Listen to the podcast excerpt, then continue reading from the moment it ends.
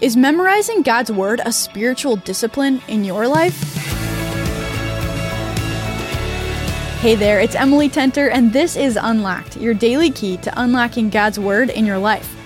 Memorizing Scripture is something you may have done a lot of as a kid if, like me, you grew up going to church, but what about now? Is memorizing Scripture still important? It's what our devotion is about today. It's called Powerful Spiritual Disciplines, and it was written by Chelsea Lee. When you think about memorizing scripture, what's the first thing that comes to your mind? Maybe you think about an elementary Sunday school class where you memorized a verse for a piece of candy. Perhaps you've never tried to memorize a Bible verse. Scripture memory is a powerful tool for better understanding the Bible, speaking truth into other people's lives, and fighting the enemy's attacks. When we're filled with truth, it will overflow out of us. There's something amazing about having a Bible verse memorized. In my personal experience, there have been numerous times when someone I know needed to be encouraged with truth, and I was able to speak scripture over them because it was already in my head. And when I'm feeling worried or attacked by the devil, I remember passages I've memorized, and I speak them aloud or rehearse them mentally over my own heart and soul.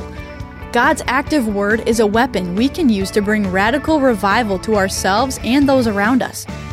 How do you become diligent in this spiritual discipline? It looks different for everyone, but here are some tips that have helped me.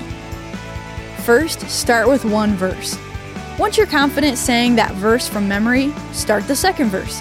I memorize one verse per day, so every day I review what I have already memorized and add a new verse.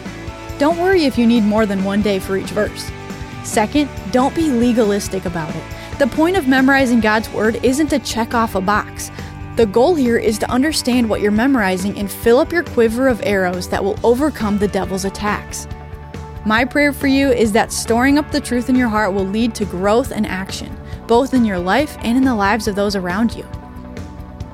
Hebrews 4:12 says, "For the word of God is alive and powerful.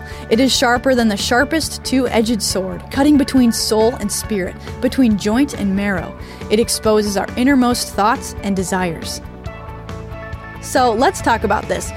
Why is memorizing scripture powerful?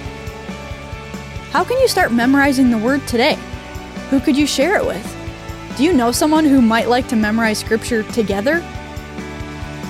Spend some time wrestling with these questions and also do some reading on your own today, too. Check out Psalm 119, 9 through 16, and Ephesians 6, 10 through 17 to keep God's Word alive in your life. Thanks so much for being here for this episode of Unlocked, a production of Keys for Kids Ministries. If you like the art we have on our print devotional and on our app, check out our verse picks, downloadable images with Bible verses that you can set as your phone background. They'll help you meditate on scripture throughout each quarter of Unlocked.